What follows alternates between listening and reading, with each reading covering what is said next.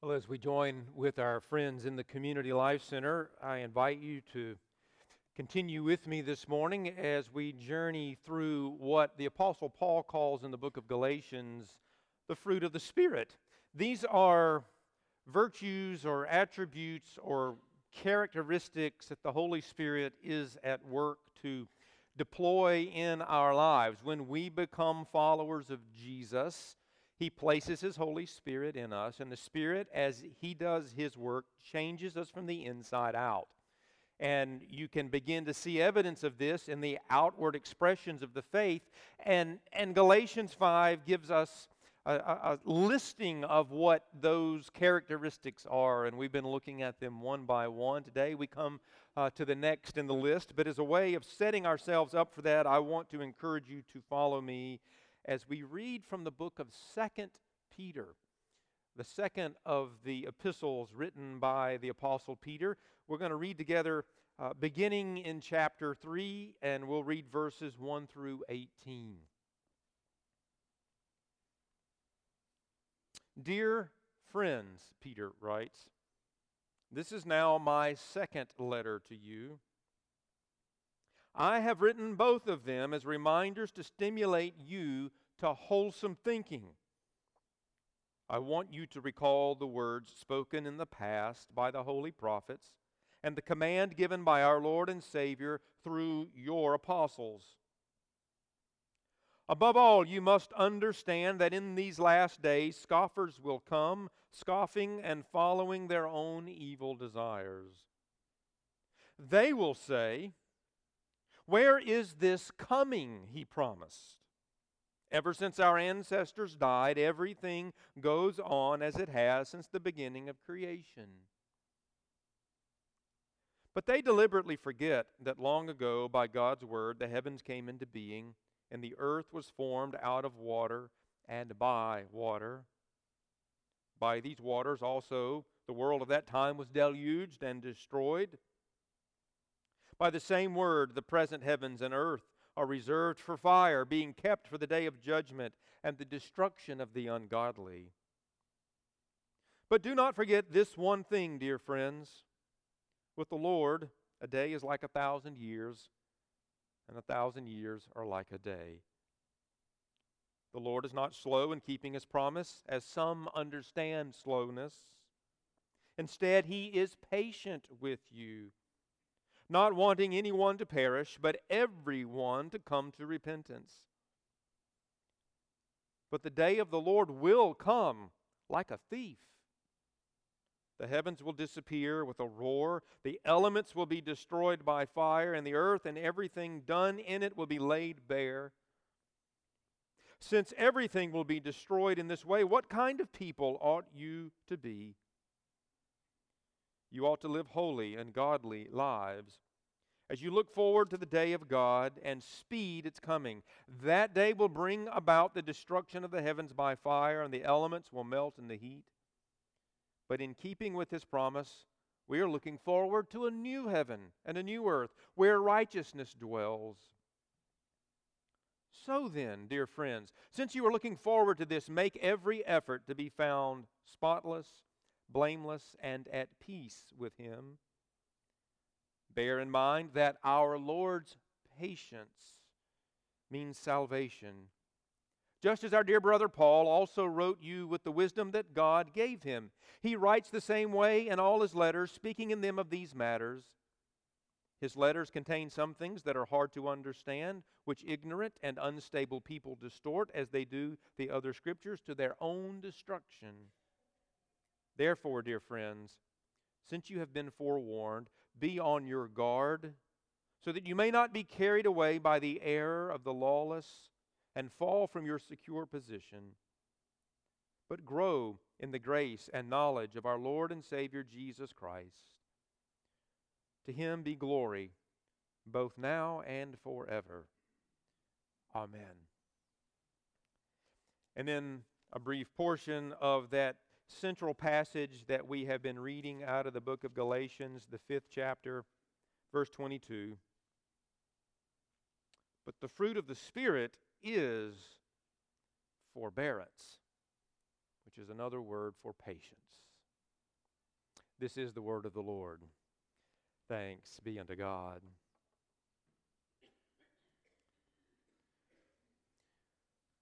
Well, with all of the gadgets and the electronic devices that are a part of our lives now, it's easy to fall into the trap of thinking that every moment of our lives is supposed to be filled with productive activity if we've got the right technology and if we've got the right work ethic, then we ought to be able to fill every moment with an impulse to get stuff done.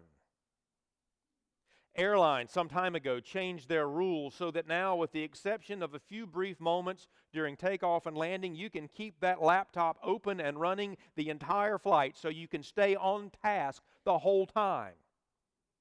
If you've got your smartphone with you, you can check your emails while you are in the bathroom. If necessary, you can send emails while you are in the bathroom. And now, the next time one of you gets an email from me, you're going to be wondering, aren't you? there should never be any downtime. At least that's what we've been led to believe. Now, some of this is understandable. After all, we're important people, right? We're busy. We got important things to do, and so we need to stay on task. If we don't, we might lose our edge, our competitive advantage. But part of this is to feed an illusion. It is the illusion of control. As long as we can stay busy and on task, we can convince ourselves that somehow we are making things happen, that we are the ones responsible for moving the story forward. We want to think that it's our efforts and our energies that make things happen the way they should, when they should. But a moment of honest reflection will show just how big and grand that illusion is. Because the truth is, we're not in control, not nearly as much as we think. And perhaps the easiest way to recognize that is to take account of how much time we spend waiting. So much of our lives are spent waiting on things that we cannot make happen. Waiting on the light to change. Waiting on our loved one's car to pull into the driveway. Waiting for the test results to arrive. Waiting for the prodigal child to come home waiting for the sickness to heal, waiting for the pain to subside. So much waiting. And the really hard thing about all of this waiting is that when we are in that place, there is usually very little we can do to hasten the outcome that we want. We can't make it come any faster than it's already going to happen. We can pray for it, we can hope for it, but mostly all we can do is wait for it. We are not in control. If it makes us feel any better, Perhaps we can know that we are in good company when we find ourselves in those waiting places. Because God's people have a long history of having to wait.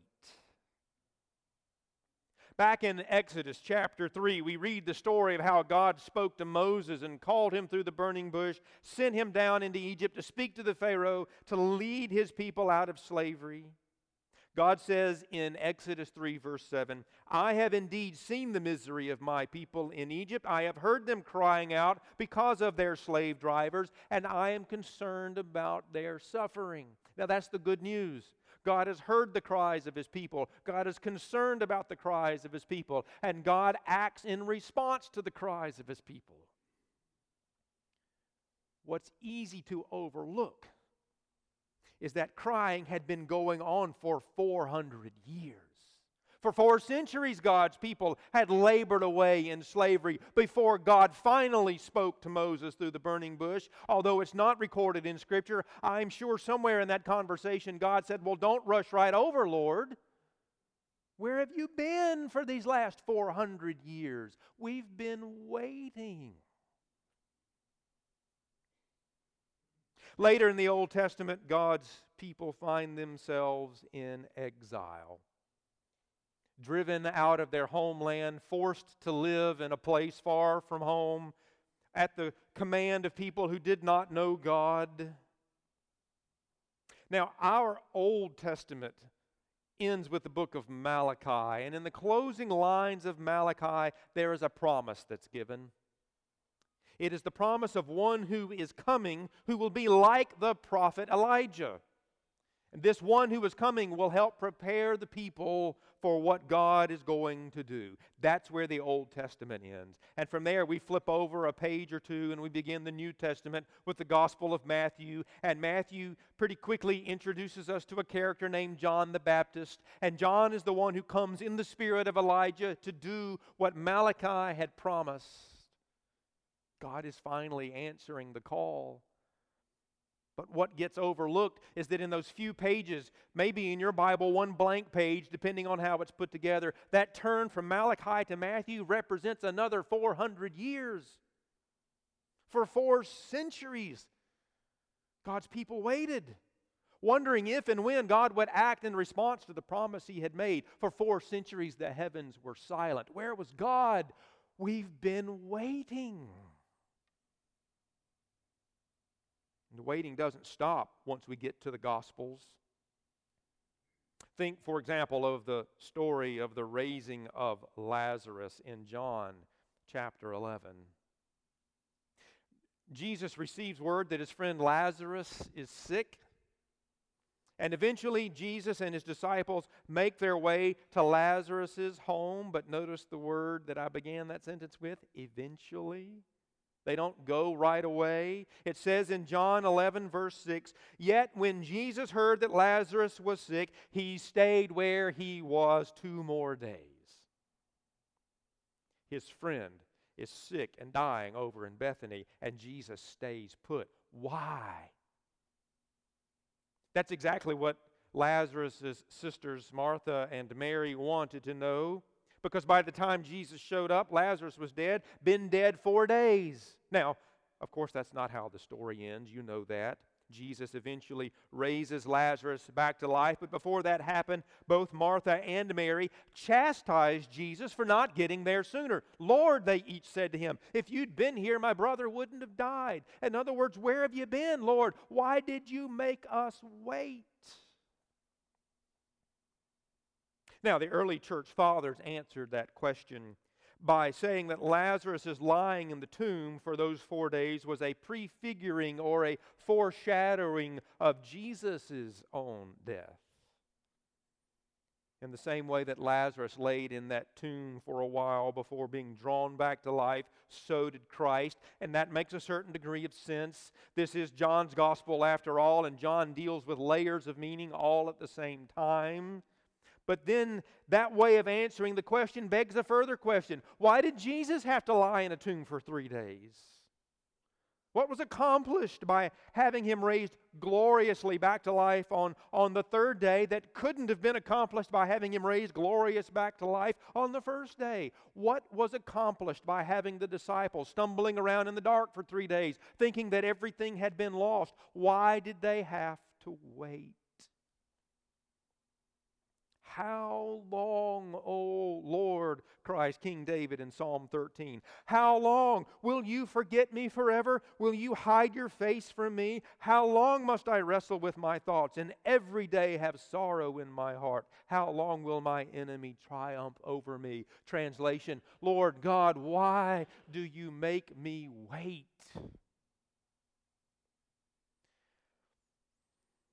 By the time we get later into the New Testament.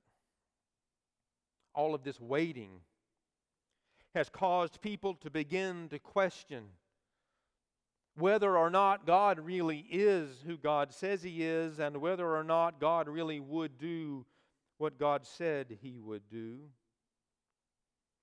Jesus had been raised on the third day. That particular time of grief did come to an end.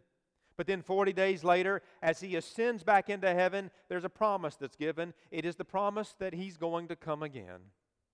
That there will come a time when the Lord Jesus will return to bring to completion what he started. And oh, how desperately that's needed because it was clear to the disciples that things weren't finished.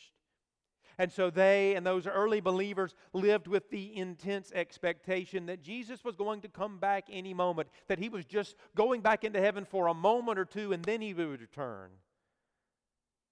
And yet that didn't happen.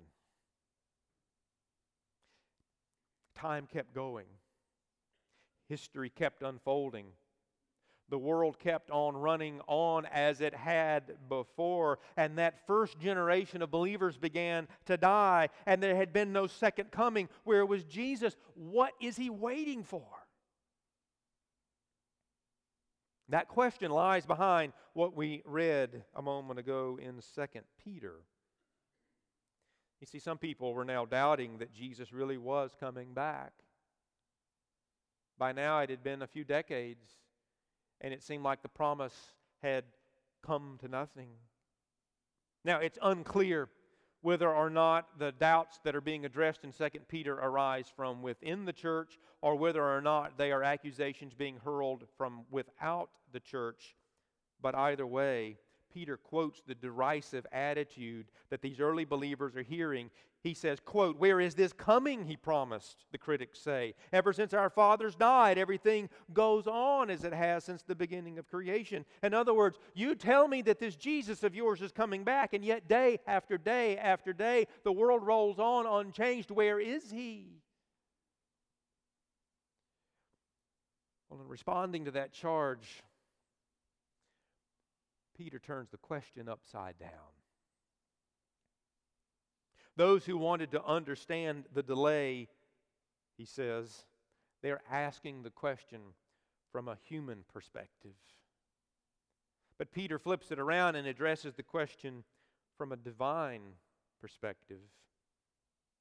We know what waiting looks like from our vantage point, but what does all this waiting look like from God's vantage point?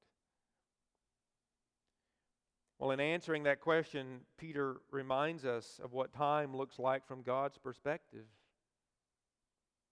You see, for us as human beings, time is an absolute reality. In fact, it is probably the most absolute reality of all. It is impossible for us to imagine life without the construct of time because every moment of our experience is bound by it. We were born in time, we live in time. Eventually, someday, we will all die in time. And that's why it feels like to us that we have to wait forever.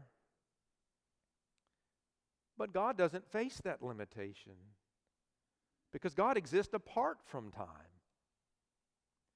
You see, there was a time when there was no time. Now, that sense, sentence grammatically makes no sense because if there was no time, you can't use the word time to describe it. But that fact alone shows how hard it is for us to get outside of time. Everything we think about is bound by it, but not so for God. You see, time is a created reality.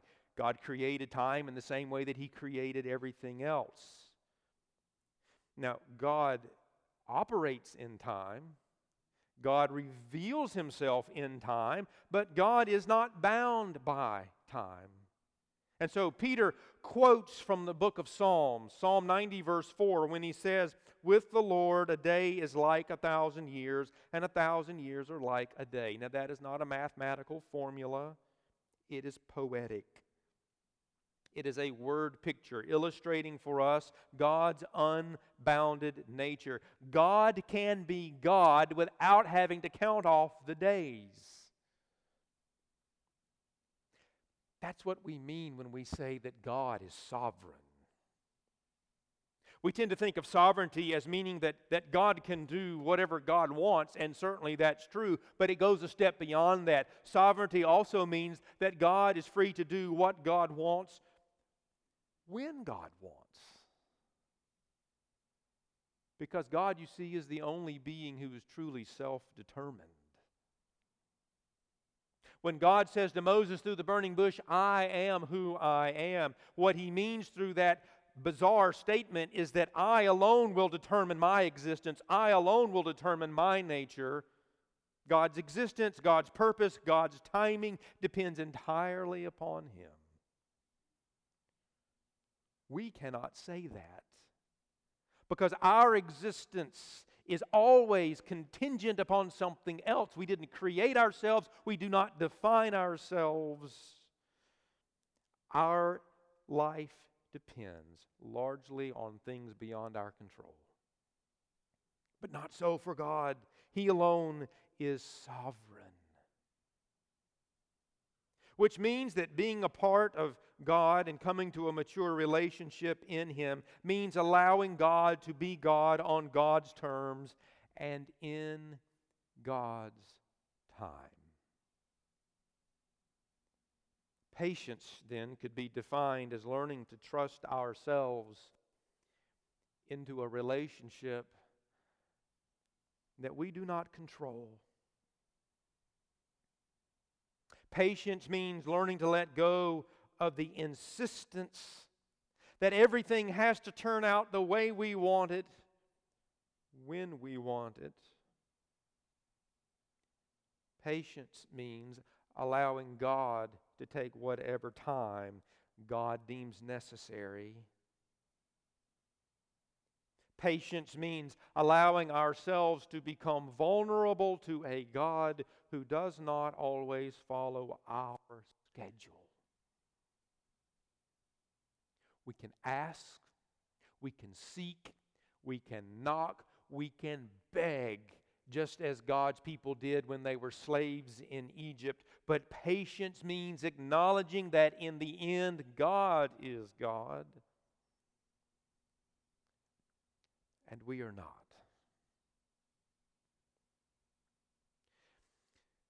This is what the New Testament means in the book of Galatians when it says that patience is part of the fruit of the Spirit. And we live in a world that teaches us we should be entitled to complete and total control of everything in our lives. We are told that we should have what we want when we want it. But the Spirit of God teaches us to entrust our lives into the hand of a God who will not be determined by us. God will do what God decides to do when God decides to do it. And we must wait for it. Now, does this mean that God is random? That God is detached? That God is capricious? That God is unreliable? The answer to that in Scripture is clearly and resolutely no. And that's why Peter takes his response to the question to the next step, and this is where the question really gets turned on its head. For we who are anxious and bothered by the need to wait, Peter reminds us that in truth, it's God who was waiting. He says that what seems like a delay, that what looks like a slowness of response from the heavens, that's actually a demonstration of God's patience. He says the Lord is not slow in keeping his promises. Some understand slowness. Rather, he is patient with you, not wanting anyone to perish, but everyone to come to repentance. You see, God has a plan and a purpose in mind. The unfolding of history, filled as it is with tragedy and suffering, it is not a random collection of meaningless events leading to nothing Far from it. Life is the story of a sovereign God who is at work, calling the world back to Himself. God's desire is to bring about the salvation of all people. God could execute judgment at any moment. At any point he deemed appropriate or necessary, he could call this whole thing to an end and just be done with the whole mess of this world. But he doesn't. He hasn't. Not yet. Because according to Peter, Jesus is not coming back until he has drawn to himself as many as who will receive him. And so, what feels like a delay, it's actually an expression of mercy. Now, I realize that Peter says these words in the context of Jesus' coming. He's, he's trying to help us understand why this second coming is so delayed in happening. But I believe those words also apply to all of our experiences of waiting. Why do we experience suffering, hardship, pain? Why do we find ourselves bearing burdens and heartaches? Why do our bodies break? Why do our, our souls ache? Simply put, it is because we live in a world that is broken and rebellious and filled with sin both ours and others. Now, on the one hand, we cannot offer simple explanations for human suffering in every case. Take any one case of suffering, and I cannot explain it to you. I don't know why God heals this cancer and not that cancer. I cannot explain to you why this person is spared in the accident and that one is not. I cannot tell you why some babies are born perfectly healthy and, and others are born with lifelong disabilities. But on the other hand, we can say clearly that human suffering in all of its forms, it is the result of human rebellion against God. And that rebellion will continue until the moment when Christ returns to execute final judgment on this world. 1 Corinthians 15, 24 and 25 tells us there will be a time when Christ will put all enemies under his feet. And when that happens, the vision that we read about in Revelation 21 will begin to come true because when that moment happens, God will wipe every tear from our eyes and there will be no more mourning or crying or pain, for the old order of things will have passed away. And so, why doesn't God just go ahead and make that happen? Why doesn't He pull the trigger and just get on with it and bring all of our suffering to an end? Why must we wait? Well, the answer is because He is waiting to bring as many with Him as He can. See, God's desire is to draw to Him all who will receive Him, and He will not bring about judgment until He has deemed that to have happened. Kind of ironic are when you think about it. Here we are uh, trying to figure out how to be patient with God. When it turns out, in fact, it is God who is being patient with us. And none of this is meant to belittle or to minimize the struggles that we each face because they are real. But hopefully, hopefully, we can begin to see those struggles in a new light. We can see them in the context of the larger thing that God is doing, the work He has set about to redeem the world. And so, this is the heart of patience. Patience doesn't mean ignoring pain or pretending that it doesn't exist. Uh, patience is not about calling something good that isn't. Cancer is not good. Betrayal is not good. Injustice is not good. Violence is not good. And when we face these or any of the other countless forms of suffering that we encounter, we can know we are facing something over which Christ has already declared victory. Patience is about seeing our lives, both the good and the bad, in light of God's mercies. Patience is about trusting that one day, one day, God will make all things new, even us. In Psalm 130, the psalmist sings, My soul waits for the Lord more than watchmen wait for the morning. That's what it means when it says, the fruit of the Spirit is patience. Pray together.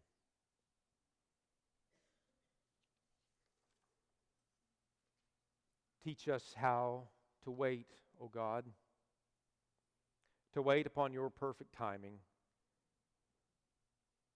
And as we wait, give us faith to trust and the courage to press forward and the confidence that we need in your ultimate goodness. We make this prayer in the name and for the sake of Jesus Christ our Lord. Amen.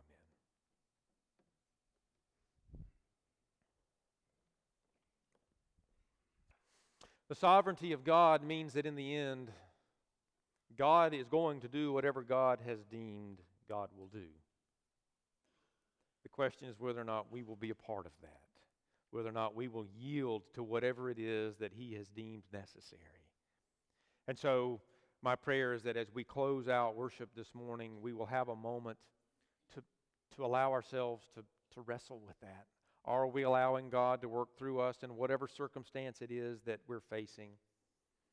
If we've never yielded our life to Him, acknowledged Him as Lord and Savior, then as we sing here in a moment, I would encourage you to come forward and we'll, we'll pray together as you begin that journey. If you're needing a church home and a, a body of other believers to connect with as you serve a patient God, would you come? We'll be glad to welcome you in these moments. But all of us have some wrestling to do to allow God to take control of whatever's going on in our lives that we may want to control ourselves. Let's pray that in these moments we will learn God's patience. Let's stand and worship Him together.